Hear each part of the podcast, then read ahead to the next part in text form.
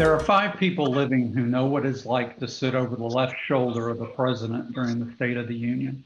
The Speaker of the House presides over some of the nation's most intense and important debates and attempts to corral the legislative body into some semblance of cooperation, even when members of their own party stand in opposition.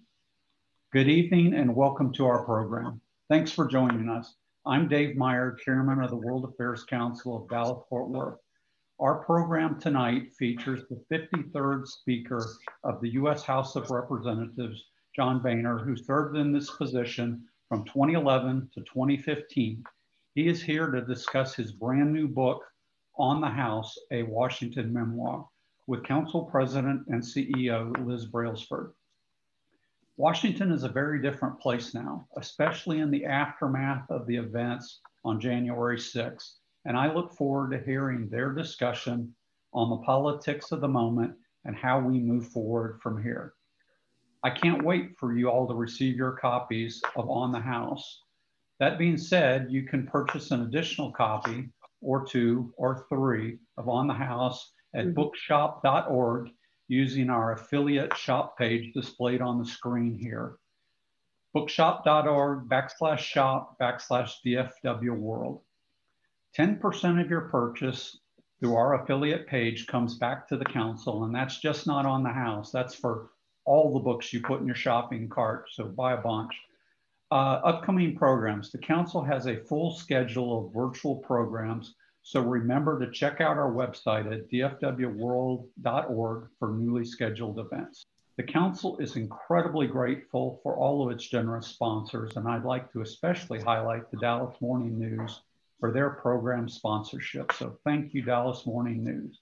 I'd also like to take a moment to thank our wonderful promotion partners, the Fort Worth Club, the Downtown Dallas Republican Women's Club, and the World Affairs Council of Tacoma. We are so glad you are all here with us today. John Boehner was a small business owner when he first decided to run for elected office after witnessing what he considered the negative effects of high taxes and red tape on American entrepreneurs. From 1991 until his resignation in October 2015, he represented Ohio's 8th congressional district as a Republican, and he was famous for his leadership abilities and candor.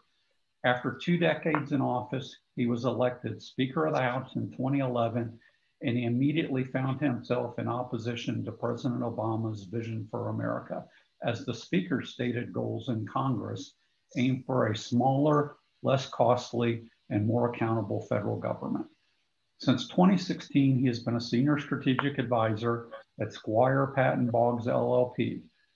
His new book, On the House, reflects on his time in Congress and recounts the lessons of success and failure he has learned from other legendary leaders, from Gerald Ford and Ronald Reagan to, yes, Joe Biden.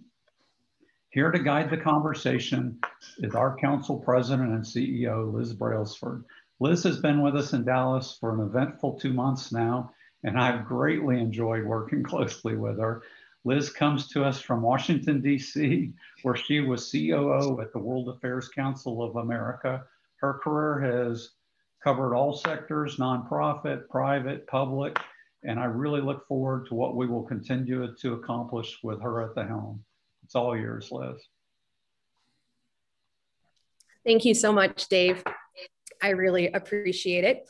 I am so excited for this. I feel like we all need to have a glass of red wine, and I certainly hope our audience does. So sit back, relax, and enjoy the program. John, I promise that I will not make you list out all the names of your 11 sisters and brothers uh, and see if you forget one of them, as you mentioned in the book, and a past meeting with uh, one of the lobbyists.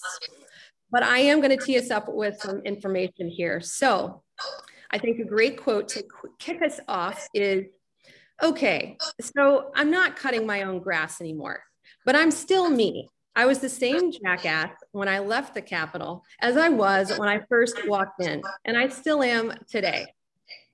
This was an entertaining read for sure. It was humorous, engaging, poignant, and just simply outrageous at times. I felt a great connection to your book, actually, because I've lived in both Minnesota and DC for a number of years and now live in Texas, all of which were featured in your book in various places, DC being the most obvious.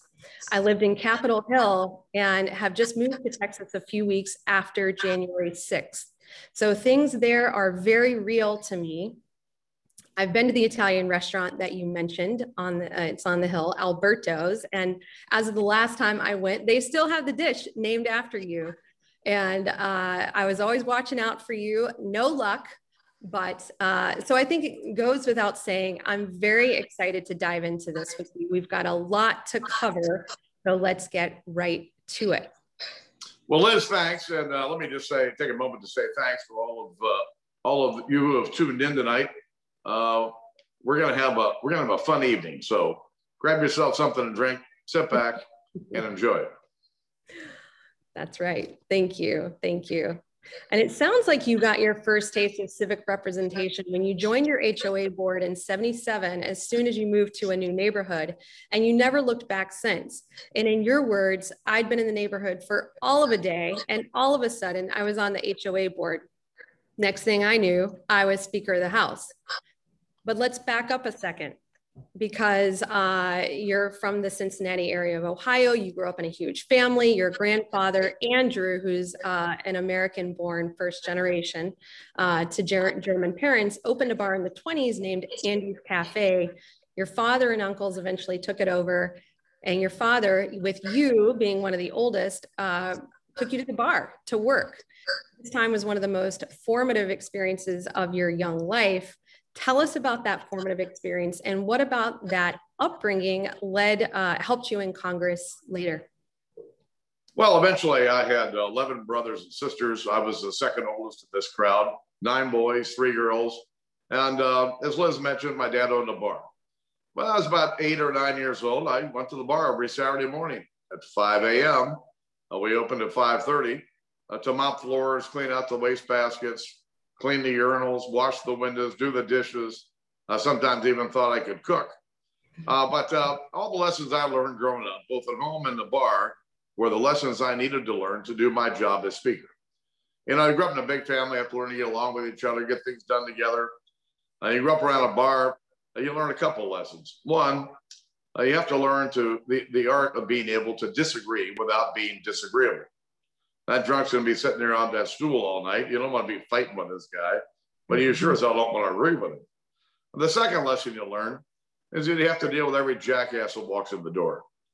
Trust me, I needed all the skills I learned growing up uh, to do my job as Speaker of the House. Uh, I think that is an excellent upbringing. In fact, I think everybody should have a job like that because it gives you this uh, character and backbone that led to you being in Congress later. Uh, so you were elected to be Speaker of the House in 2011. What, and this is a, one last background type question before we, we pivot, but what actually does Speaker do? What does a Speaker do, or what is she or he responsible for? Well, first, you're the leader of the majority party uh, in the Congress, uh, whether it's the Democrat Party with Nancy Pelosi, or in my case, when I was there, the Republican Party. And uh, and so you're the leader of the party, so you've got these party responsibilities. Uh, but in addition to that, uh, you've got what I'll call institutional responsibilities, uh, signing bills uh, before they get down to the White House. Uh, you've got a whole crew of people uh, who work in the Capitol that do all the institutional things, the filing of bills, the recording of bills, and you know, the maintenance of the building, all the people who work there. It's a uh, there's a lot more to the job than just being a legislator or being a figurehead. So, John, why write this book now? Uh, shouldn't you be sipping on that glass of red wine, having a smoke? Although no one should really be having a smoke, but enjoying your sunsets at your Florida condo that you frequent so often? Listen, I'm not into writing books. That's not quite my thing. Uh, mm-hmm. Uh, but over uh, after I retired, I thought, you know what? I've had a pretty interesting life, a very interesting career. Uh, I think uh, I think I might want to put a book together. Uh, but I didn't get around to it for a while. And then when I did, it took me a little while. And so uh, the, the, uh, uh the date for this rollout just kind of happened by accident. There was no, there was no foresight. There was no message uh, to be sent. Uh, just happened to be now. Actually, it was yesterday. yeah, it was yesterday. Uh, so we're one of the first uh, to get these books. We're uh, very excited about that. We'll talk more about that uh, later, but let's fast forward a bit. So now you're a part of Congress. It's 1991. You're part of the freshman gang of seven. And even then, you had your eye on leadership. Uh, you made it as kind of a renegade to the start uh, in that era, uh, and your start in that era of reform, calling out other members, Republicans and Democrats alike, pointing out issues such as the House bank, the House lunchroom tab, and even taking the House to court. Spoiler alert, you lost that one. Uh, you later worked on earmarks. Does it seem hypocritical to you that you started off in the Gang of Seven as a new renegade member, only to be annoyed and frustrated with the upstart mavericks that came up after you? but you were one of those first before souring on those that came later. What's different about you being a renegade and the new renegades that started cropping up in your later years and that exist in the house now? Well, my early years, I was uh, what was then called a reformer. Uh, the institution I thought was a mess. We had a house bank where uh, uh people bounced checks, didn't pay their bills. I mean, the place was really run as a, one Democrat chairman called it run like the last plantation in America. It was a mess. And so all these things uh, got exposed over the first couple of years I happened to be in, in Congress, and I happened to be heavily involved in exposing them. And, uh, and then when it came to earmarks, I was opposed to earmarks. I was always railing against earmarks. Uh, I thought it was uh, not just a waste of money, but frankly, the way they were used uh, corrupted the legislative process. And so there were a whole host of uh, reform minded things. I thought there ought to be a an audit of the US House of our books every year. And we've been around for 200 years and there never been an audit of the House's books. Kind of shocked me. Uh, and so, uh, you know, I was promoting all of these ideas. I eventually became speaker. Uh, and the guys that, uh, the guys that, you know, we had 210, 215 good, solid Republicans uh, that you could work with day in and day out. But there were always two or three dozen knuckleheads uh, who all they knew how to do was to say no and uh, and I was the establishment. I used to chuckle at first about this because me, the establishment, uh, I was the conservative, the reformer, uh, and now I'm the establishment. Uh, now, eventually, I understood because of my position, I was the establishment. Uh, but uh, my problem with them was mostly over tactics. you know, they were for the same kind of things I was for, except it was all their way or no way. Period. Uh, we're going to balance the budget now, not five years from now, or two years from now, or 10 years from now. Uh, of course, if I had to put a bill on the floor to balance the budget now, they'd have run like scalded dogs. And so uh, mm-hmm. it was really over the, the, only differences we have were over tactics. And, uh, and, you know, they just didn't want to play ball. I went there to do something on behalf of the country and not go there just to make noise. And if they weren't going to work with me and I didn't have a majority uh, of, with Republicans alone. I'll sit down, and work with Nancy Pelosi, and we'll figure out a way forward. And we did.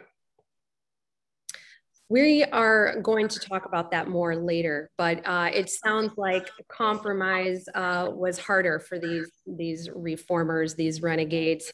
Uh, incrementalism, which you mentioned, uh, was difficult. So there were some major fundamental changes. It sounds like between this group and you. Uh, but it's, it's interesting.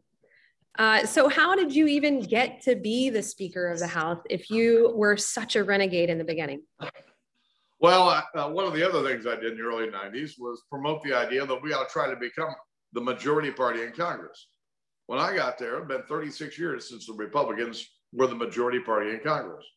I had this novel idea that we ought to try to become the majority party. Nobody really thought it was possible. Uh, but after the 1992 uh, redistricting, uh, we picked up seats, even though Bill Clinton got elected, we picked up 10 Republican seats. And some of us began to believe that we could actually be uh, the majority party. And uh, after the 94 election, we became the first majority, Republican majority in 40 years. And I ended up as the number four leader. Dallas Baptist University is a global, Christ centered institution whose students are making an impact in business, law, medicine, education, public service, and the list goes on. DBU is honored to sponsor the Global IQ podcast and to offer a significant scholarship for World Affairs Council members towards a Master's in International Studies. For further information about this scholarship or about DBU in general, email Lee Bratcher at leeb at dbu.edu. And so uh, through all of that, uh, you know, I began to think, you know, I, could, I might have a shot at this. Uh, and, uh, you know, if I work hard, uh, do the right things, you know, someday I could be the speaker. I had no interest in going to the Senate. And that's like going to a funeral home. You know, they're all in there gazing at one another. Uh, that wasn't quite my cup of tea. And I was never interested in being a governor. And so I knew uh, early in the 90s that whatever there was left of my political career was going to be in the House. Mm. Uh, and if you're not going to shoot for the top, well, what's the goal? And yeah. frankly, my goal was to be the speaker. I have a, I have a feeling too that you being one of the oldest in your family, you working from a very young age, probably uh, gave you some of those leadership qualities that you felt uh, you wanted to continue as an adult. Uh, particularly as you were brought into the HOA the first day that you moved to a new neighborhood in '77. Uh, so that's that's great. Hey Liz, if you're not the lead dog, the picture never really changes. That's right. Yeah, I, I, frankly I don't know what why or where, but uh, I, I, sitting back and waiting for something to happen was never quite what I did in life. Uh, I was always trying to make something happen, and uh, and I got to Congress and uh, you know, learned my way around. Uh, but I, my leadership style is uh, build on relationships. even with the knuckleheads, I had good relationships uh, with most of the knuckleheads, but I had good relationships with both Democrats and Republicans. And while I was a Republican, I wanted to do Republican kind of things. Uh, I had respect for the fact that Democrats felt differently. Uh, we had the majority, so we could probably win most of the time. Uh, but because I treated them fairly and uh, even handedly, uh, it actually nurtured those relationships with my colleagues across the aisle. Yeah, it's interesting. You, uh, since you brought that up, uh, I was going to ask this later, but let's go ahead and get to it now. You mentioned that uh, you had a really uh, good relationship with uh, Uncle Joe, now President uh, Joe Biden, and you don't hear about that. It was a close and friendly relationship. Why aren't there more relationships like that across the aisle these days, or are there and we just don't hear about them? Well, I think they're they are they're there, but uh, people try to hide from it because uh, if it were known, uh, what would happen is uh, uh, the loudest voices in each of their parties would beat the hell out. Mm. it's you know Joe Biden and Mitch McConnell as an example have a good relationship. But my God, if they acted friendly toward each other, the far left had come down on Biden's head in a heartbeat. And the same mm. way with the far right on on McConnell's head. Uh, and so uh, I don't know that the relationships are as close as they were uh, back then, but they still have these relationships. Uh, Joe Biden and I have known each other for 30 years. Uh, we, we, knew each other pretty well in the 90s, uh, but in the 2000s, I think we got a lot closer, especially when he became vice president. Mm. I, he and I would have to sit behind the president during the State of the Union or some other joint address. And it was the hardest night of my year. The only thing that made it was good, I had Joe next to me. Uh, at least when we got started, we were having fun.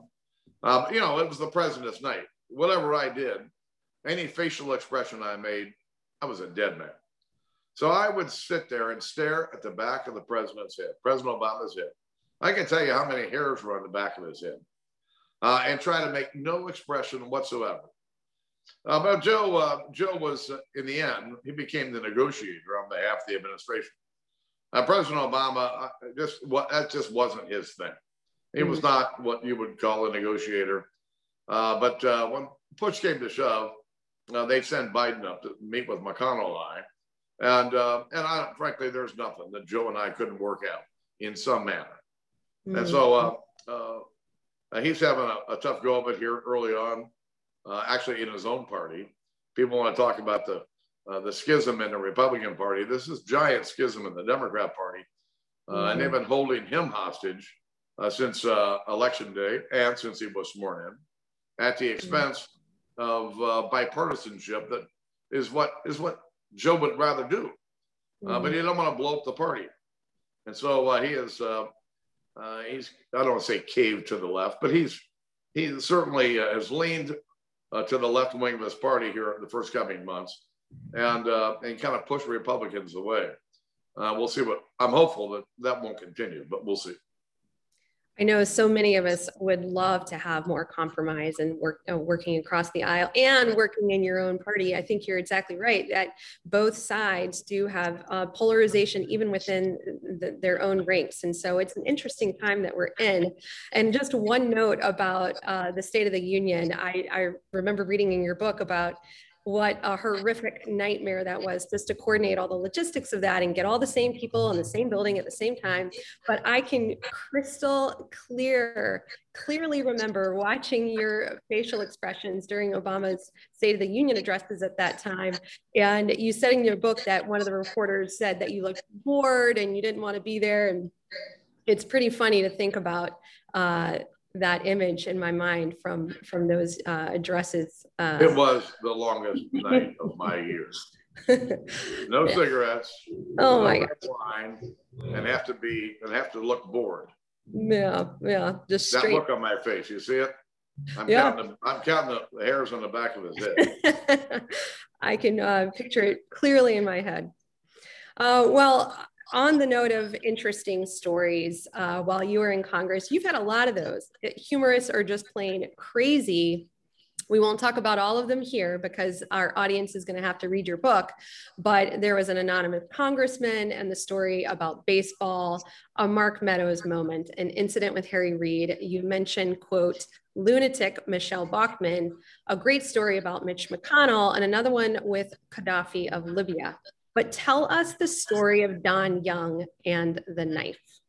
Well, Don Young is uh, at this point now, he's still in Congress, the, the dean of the House. He's the longest serving member of uh, the House of Representatives, having been elected in the early uh, 1970s. He's a gruff old riverboat captain, and uh, and he's fierce about protecting everything for Alaska. And so I'm uh, and a big earmark. He, this guy lived on earmarks. So I'm on the floor in the early 90s, just railing on some highway bill full of earmarks. After I finished my speech on the floor, I'm walking toward the back of the chamber. And next thing you know, this guy throws me up against the wall of the back of the chamber. And uh, he whips out this knife and it's got this 10 inch blade. And trust me, that blade was sharp. It was right against my throat. And uh, he's screaming at me. And I'm looking at him. I got my head up because uh, I, I don't want my neck to get cut. And he got finished screaming at me. I looked at him and I went, screw you. Except my voice was probably a little higher pitched. and uh, anyway, Don Young and I got to know each other a little bit better. And, uh, and some 20, uh, 20, almost 23 years later, he asked me to be the best man at his wedding. You can't make it up. I could not believe that story. I laughed out loud. I can't believe it had a knife in there of that size. I mean, it's just incredible. He carries it in his pocket all the time. it's really hard to believe that now. Uh, but let me transition to uh, let's talk about defining moments and regrets of yours in the house. You mentioned the your most defining moment in all of your time in Washington D.C. and while you were in Congress. Tell us about that occasion. Well, I, I, imagine you're talking about the Pope, mm. or maybe you're not. I was uh, the Pope is a good one. Let's let's share that one because uh, it actually led you to retiring earlier than you anticipated. Uh, I had tried for 20 years to get a Pope come and address uh, a joint session of Congress we have world leaders do this uh, three or four times a year, and uh, we'd never have a pope. I happen to be Catholic, happen to have been an altar boy, and uh, thought it'd be cool if we had the Pope come. And so back in 1995, I sent a letter to Pope uh, John Paul, and I never got an answer, and he never came. And so when he passed away, uh, Pope Benedict got uh, elevated, and I sent Benedict a letter. Didn't hear anything. He came to Washington, and he went to the White House. And in fact, I had dinner with him at the White House, uh, but I couldn't get him to Capitol Hill. And so uh, when Benedict uh, passed away and Pope Francis got elevated, I sent him a letter. And I happened to be close to the Archbishop of Washington at the time, a cardinal, who worked on the uh, the Pope to come. So he agreed. This was like uh, February of 2015. So he agrees to come. My staff's working with his staff, and they decide he's going to be there on September 24th, 2015. Well, I find out my daughter's pregnant with my first grandchild. Mm. Uh, he's going to be born on August the 11th, about six weeks before the Pope comes. And so uh, a couple of these cardinals start working the Vatican over to get the Pope to baptize my new grandson. Well, you have to remember that the Vatican has a 2,000 year head start on bureaucracy over us. They are very good at this. So to make a long story short, uh, they finally come back and say, listen, we'd be happy to have the Pope bless your grandson, uh, but we really don't want, uh, we don't want to, we don't want to do a baptism. Fine. So we get to September 24th, 2015. I got every camera in the world in my office. Uh, I'm there to greet the Pope at the Capitol. And uh, you might imagine, I got tears running down my face. Mm. Yeah, look at that picture. Uh, I got tears running down my face. I'm a mess. Mm. And uh, uh we turn around. I, I, look halfway decent, and we take this picture uh, with for all the worldwide press. And we had to go have a meeting in my office for about a half hour. Seven cardinals and the Pope, uh, and me and my and my chief of staff. It was like it was surreal. So anyway, meeting breaks up. The my family starts coming in from this adjoining room.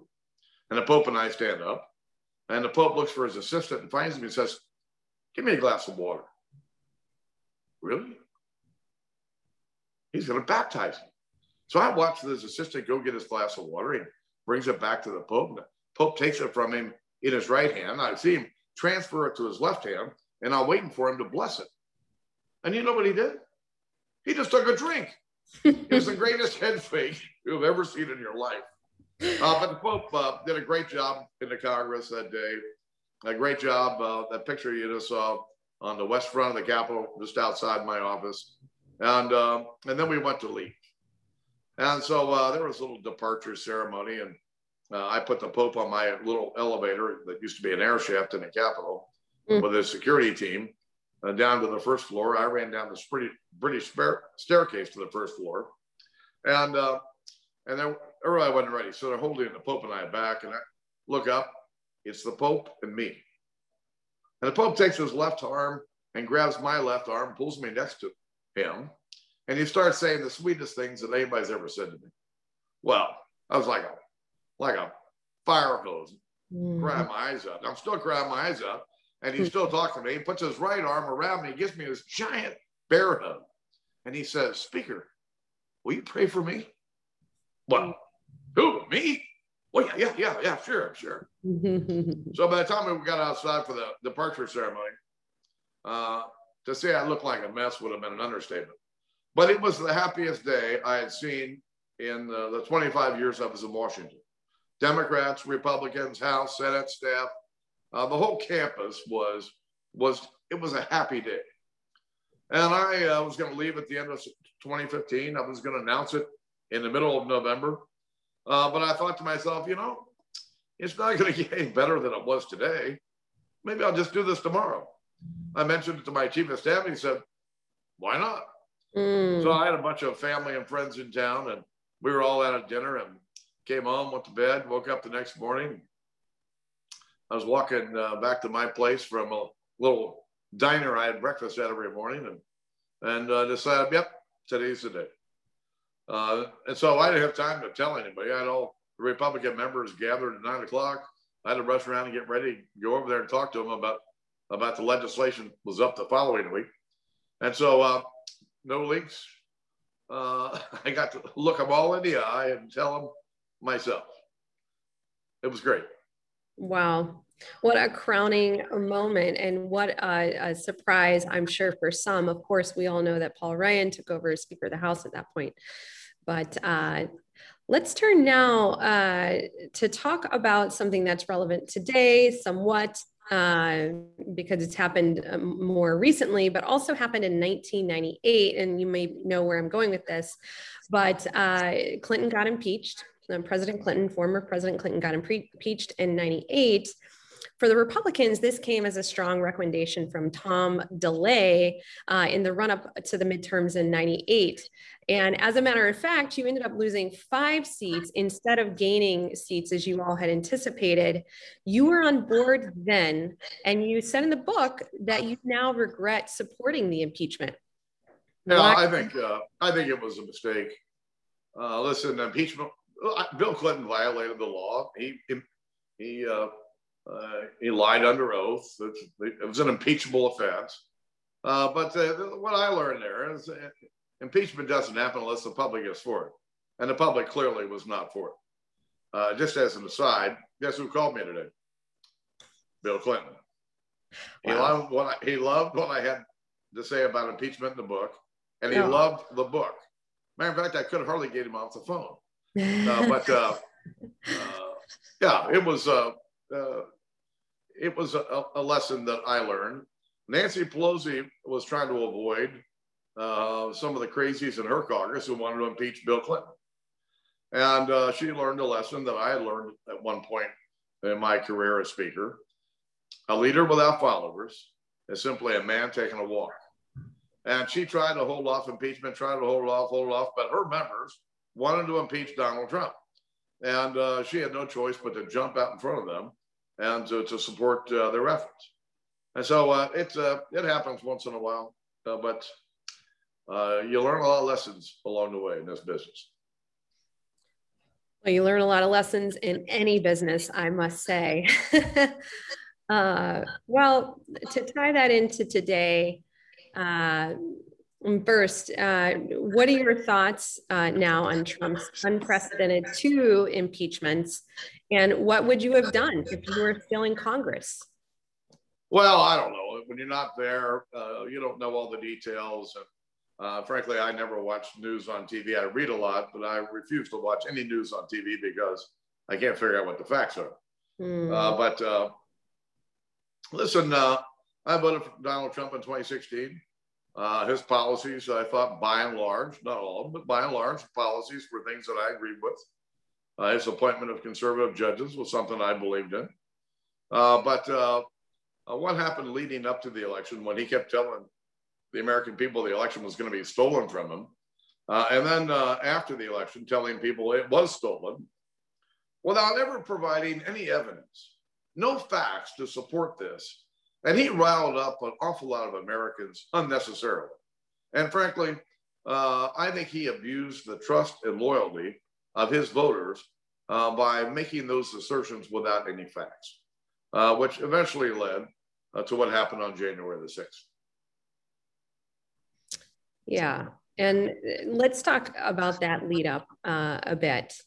Uh, how did we come from working across the aisle and from compromise, incrementalism, which you mentioned in the book, slowly to the uh, the the well, slowly maybe not, but to the hate of Barack Obama, uh, like you mentioned, and the conspiracies around him, even leading Trump to uh, uh, spend some money to send somebody to Hawaii to investigate uh, Obama's citizenship, uh, but to a slow but surely and steady hate of the other side and of the other.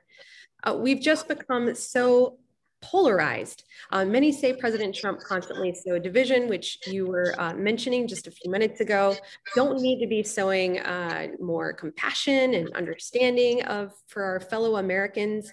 And how do we get back there? How do we get to that compassion again during this polarized time? And why are we so polarized?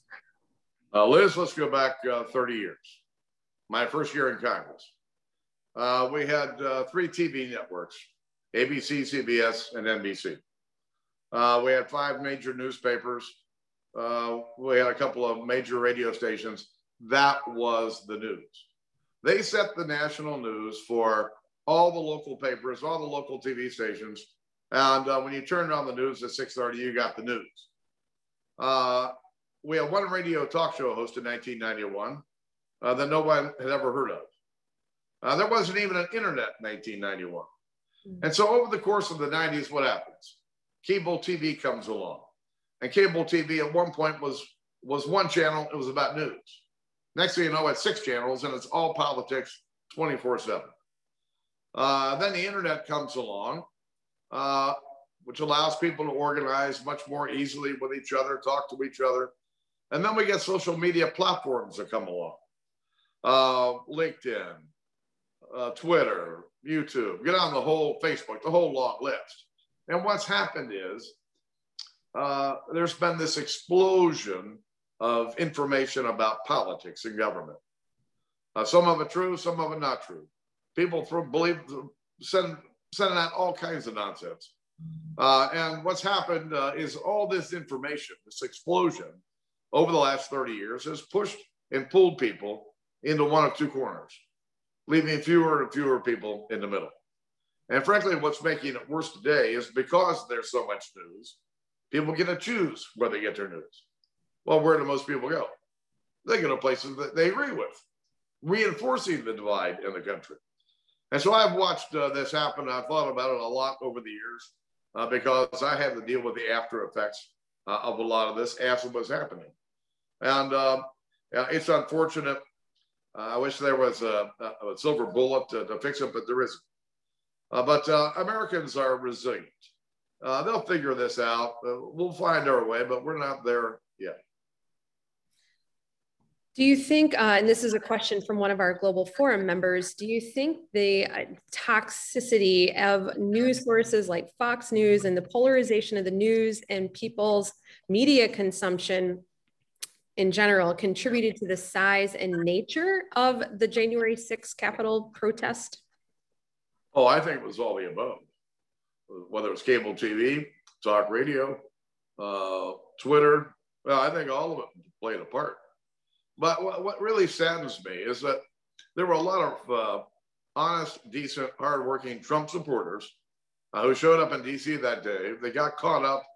Uh, they got caught up in a rally uh, that was overtaken by some what I'll call domestic terrorists, some ultra right wing groups uh, that, that, that played on those people's uh, anxiety and interest and, and, and turned this into this riot. The facts aren't all out there yet, but I'm anxious to see them, uh, who these people are. Uh, but uh, no question, a lot of innocent people got caught up in something that they never, ever thought would happen. Mm. Well, as we uh, talk about the media and we talk about um, politicians and their role in things, let's uh, think about it uh, a little bit uh, deeper. In the halls of power, as so many people call Capitol Hill and DC writ large, uh, it seems like there are so many crossing each other and backstabbing uh, people and playing a game, like when you described Mitch McConnell as playing a game of risk in his head at all times or as you call Congress people, power mad expletives, or the crazies in your own party uh, that you mentioned many times. I mean, should Americans be scared of the mindset of our politicians or that it's all a game to the elected officials that we voted in? Or is Congress a, micro, a microcosm of uh, the American people? And do we Liz, need nervous about Liz, them? Liz, is this too American pessimistic? People the yeah. American people elected these people. Yeah. I didn't elect them. You didn't elect them, but their constituents elected them. And you have to respect the American people for their decisions. You may not agree with it, uh, but the American people uh, uh, are the real culprits here. I, will tell you, I, I've watched this for a long time. Members reflect the loudest voices in their districts. Mm. And uh, you want to get elected, you reflect the loudest voices in your district. Why? Uh, because who votes in primaries? In a Republican primary, it's the right of the right. In a Democrat primary, it's the left of the left. Mm. And uh, as a result, uh, we're sending uh, people to Washington uh, who are elected really by a minority of people uh, in their own congressional districts who happen to be actively engaged in the process. We want to change this. We need traditional Republicans and traditional Democrats to play a more active role in their primary process. It will tame what we end up having in Washington. Hmm. Well, you say in the book that it's hard to move the dial far and you know on a lot of in a lot of ways i agree with you but i'd argue in recent years the dial has been moved uh, and you know now w- what it's doing now who knows where we'll go? Exactly no one knows but uh, we've we've made some major shifts. And yes i think it does reflect the uh, the people who are voting in them in. So maybe it's that we're nervous about them uh, but all the while we need to be more compassionate. So it's a it's a complex issue uh, that we live with on a daily uh, basis. We are speaking with john boehner former speaker on his book On the House. Who do you think can help? And this is from Laura Hune. Who do you think can help reunite the Republicans in 2024? And this is actually one of my questions too. Who are you thinking uh, is might run from the Republican side? Uh, there are going to be a whole host of people uh, running for president. I, you, you, can see uh, over the years I've learned the uh, the, the, the, telltale signs of uh, the people are going to be running. And uh, there'll be a couple dozen people out there fooling around. I really don't have any idea who the candidates are going to be, but whether it's not, hopefully it's not a personality that we need to unite the party. what we need is someone that will help us focus in on what it means to be a Republican. I mean, I'm a Republican. I grew up in a Democrat household. Ronald Reagan helped me become a Republican. It was all about fiscal discipline, strong military, things that unite people uh, under the Republican label. It's not about personalities. And so uh, I've given this advice uh, to my colleagues uh, that are there now. Uh, if uh, they want to have a chance of winning the majority and taking over the speakership in 2022, they're going to have to unite the party. And the way to do that is united around the traditional Republican principles that we've stood by for the last 150 years. Mm. Well, let's talk about uh, following uh, uh, traditional conservative values. And there are some in the party now that you may feel that are not doing that, particularly in terms of the deficit. But let's uh, turn to who you call the crazies in your book. And it's mentioned several times. You make an argument about them about chaos. Uh, say more about that. About chaos? Mm. About- Some of these members come in, and especially uh, over the last 10 years or so, uh, yeah, now you can create who you are out of whole cloth these days, given the internet and given all of these uh, social media sites. Uh, and uh, what a lot of them found out was the more noise they made, the more chaos that they made, the bigger their name grew, and the more money they could raise. Uh, they could care less about the party. They could care less about uh, about governing. It was all about them, and we got them on the far left, and we've got them on the far right. Uh, it's uh, it's been almost comical to watch if it hadn't been so sad. I think it's a really interesting point that I uh, really noted in my head when I was reading your book.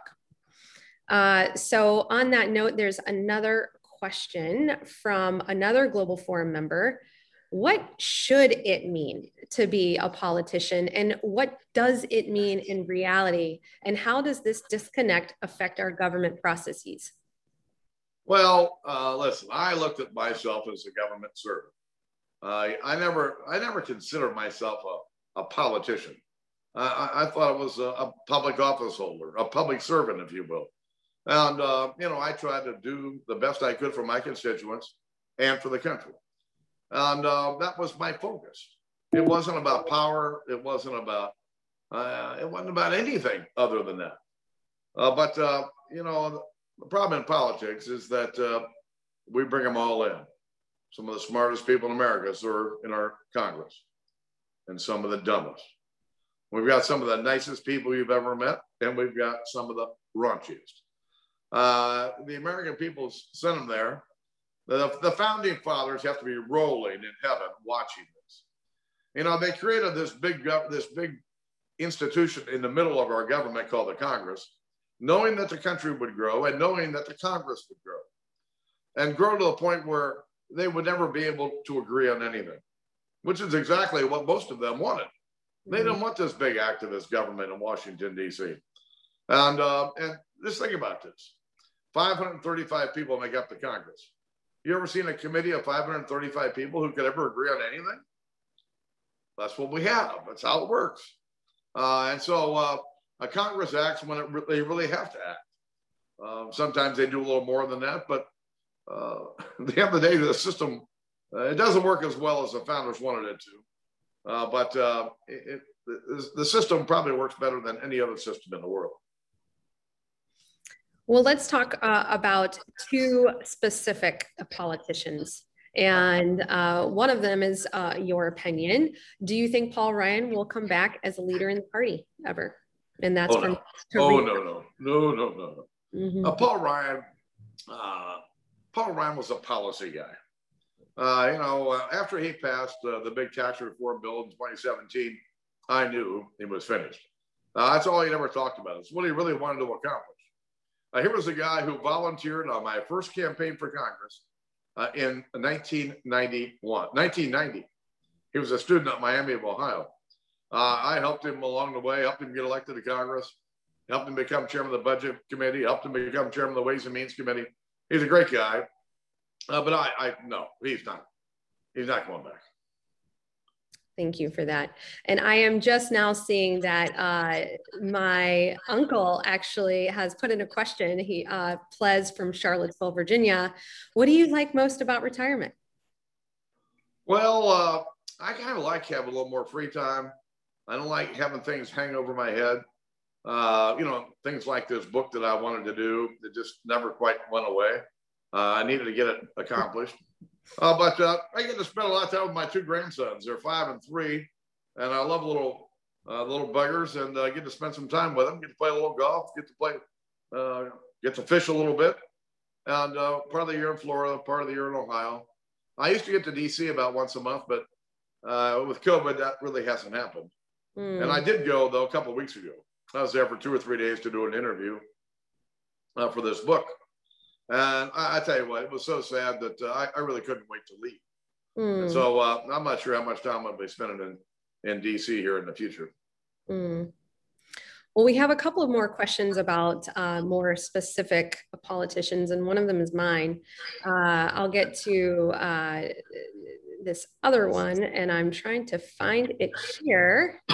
I don't see it. If I see it uh, again, okay, here it is. Uh, from Felicia in Tennessee, as a Democrat, she enjoyed your book, Don't Tell Anyone.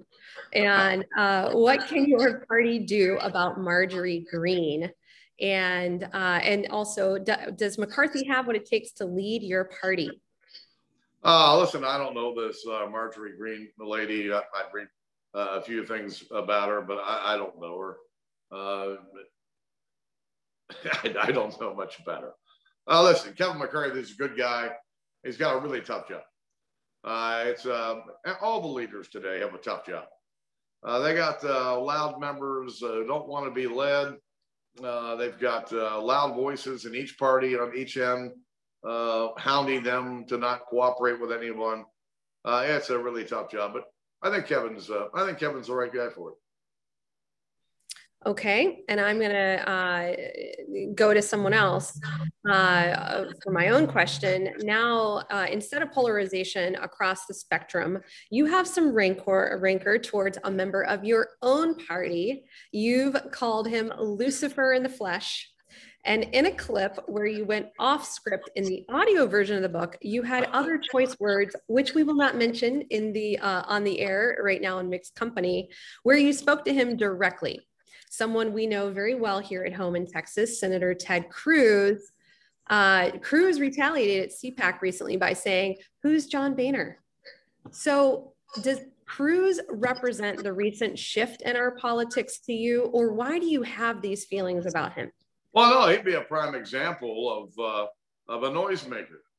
Uh, listen, this guy wasn't even a member of the U.S. House. He's a member of the Senate. And he's busy stirring up uh, some of the crazies uh, in my caucus, uh, getting them to do crazy things that have no chance of success, uh, totally destructive. And uh, the guy never talked to me. I never met him. And uh, I thought to myself, uh, this guy caused me more headaches uh, than anybody else. And so when I was writing the book, uh, you know, I nudged a few people, uh, but I, I decided I'd do everything I could to annihilate this guy because he's an ass. Yep. Sorry, I know I'm talking to people in his home state, but. and there you have it.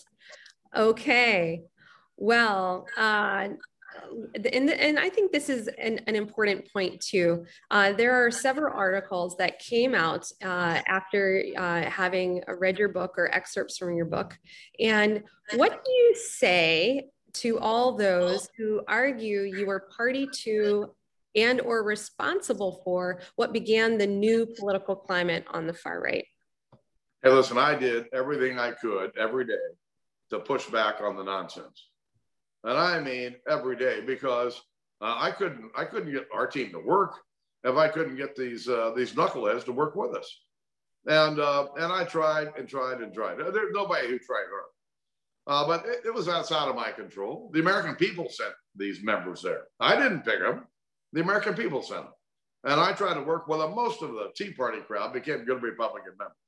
Now this isn't about the Tea Party. This is about uh, what I'll call the anarchist uh, who really just want to tear the whole system apart uh, and I guess in their own mind rebuild it uh, in something that looks more like something that they would like.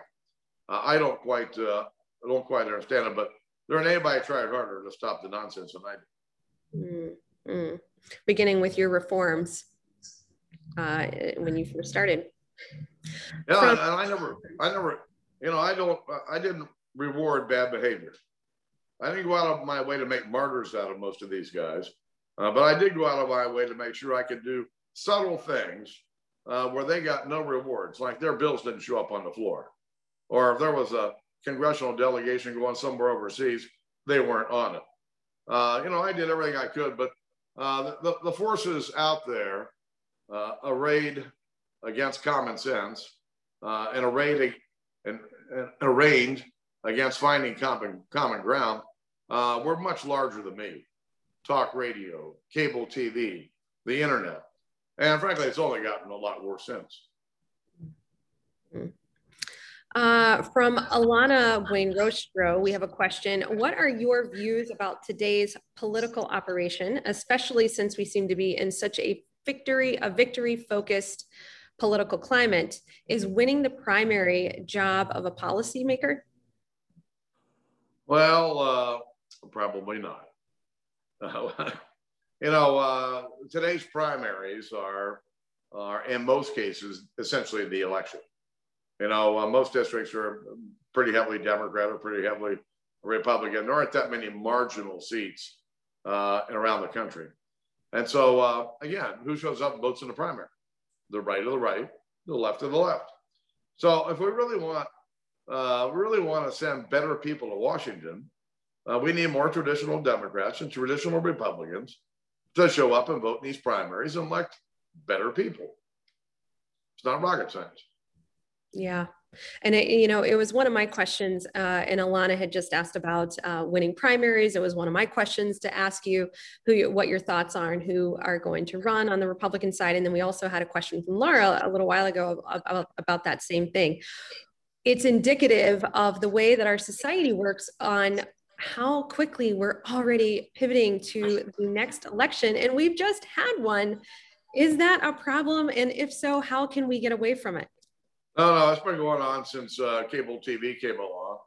Uh, and it starts the morning after the election.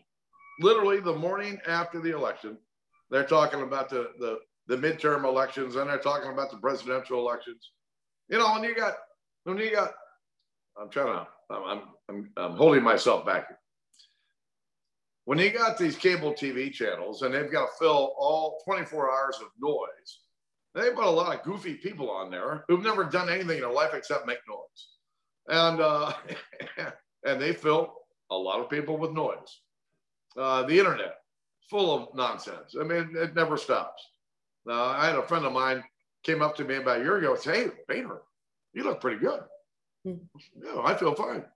He said, I got an email last night from a friend of mine who sent me this article that said you were dying of brain cancer and lung cancer, and you were throwing uh, Paul Ryan under the bus. I said, well, all news to me because I feel fine. So uh, uh, be careful of where you get your news. Uh, read a broad enough array of input so you can really figure out what's going on. Uh, nobody's got all the tools here. I mean, I, I read uh, I read a dozen newspapers and probably another dozen rags, uh, trying to figure out what the truth is. Mm. And it really is hard to figure out what the truth this. I'll give you an example. I was in Dallas uh, right after uh, right after your big snowstorm, and right after the electric all went out, and uh, and so I'm reading the Wall Street Journal about the problem and what's the cause of it is. I read the Wall Street Journal editorial page. I, I see their analysis of it. Well, then I go to the Washington Post, and then on to the New York Times two diametrically opposed analyses of what the problem was. I, why can't somebody at least put the facts out there and let people decide what the what the problem is? We still don't know. I don't know if Texans know what the problem is. It's probably just a polarized view in Texas of what the problem is, uh, as the rest of the country sees it. Mm. Well, we just have a minute or so left uh, before we move on uh, to our uh, second phase with global the global forum. But uh, I want to ask you: Are you leaving a legacy behind? And if so, what is it? And what is the main message you want people to know about you? Well, no, I'm not. Never been in this legacy business. Uh, my my staff kept a list of things that I would was fond of saying. They called them Boehnerisms in the back of the book, there's an appendix, a whole list of them. Doesn't cost anything to be nice. Uh, you can disagree without being disagreeable. I'd rather be heckled than ignored. Uh, no, there's a, there's a whole host of them. And uh, listen, I, all I ever want to do is be me. Uh, as I said in the book, my fondest accomplishment was that I walked out of Congress after being there for 25 years, pretty much the same jackass I walked in. I didn't want to be somebody that I wasn't. I didn't want to act like somebody that I wasn't. Uh, and my friends, uh, especially all the guys I grew up with and went to high school with and college with, they'll tell you, I'm still the same jackass now as I was then. Uh, you can do this job without letting power uh, get to your head and uh, turning yourself into a jackass. Uh, it just doesn't need to happen. Well, uh, that's why I kicked this off with that quote because I knew that you would like that. And uh, I thought it was very you uh, from the personality that we know in your book and we knew while you were in Congress. Uh, so and I'm glad you mentioned that because we didn't get to your Boehnerisms, but I loved those, by the way, and they are in the back of your book. I wanted to encourage everyone to take a look at them, but uh, they're what you call your own set of rules, handy sayings, and phrases. So I encourage all to check it out. And uh, John, it has been a true pleasure. Thank you so much for joining us. I will be going very soon to enjoy an excellent glass of red. But before we go, I want to encourage everyone to head over to our YouTube channel to check out past programs at DFW World. That was a great conversation. So thank you both very much. Uh, can't wait to read the book. And speaking of book, if you would like to get another copy of On the House, a Washington memoir, there's no better place to do it than bookshop.org backslash shop backslash DFW world. And we would get uh, 10% back to the council.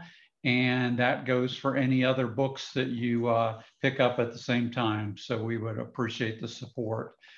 Um, as always, you can catch any of our programs, past programs on our YouTube channel.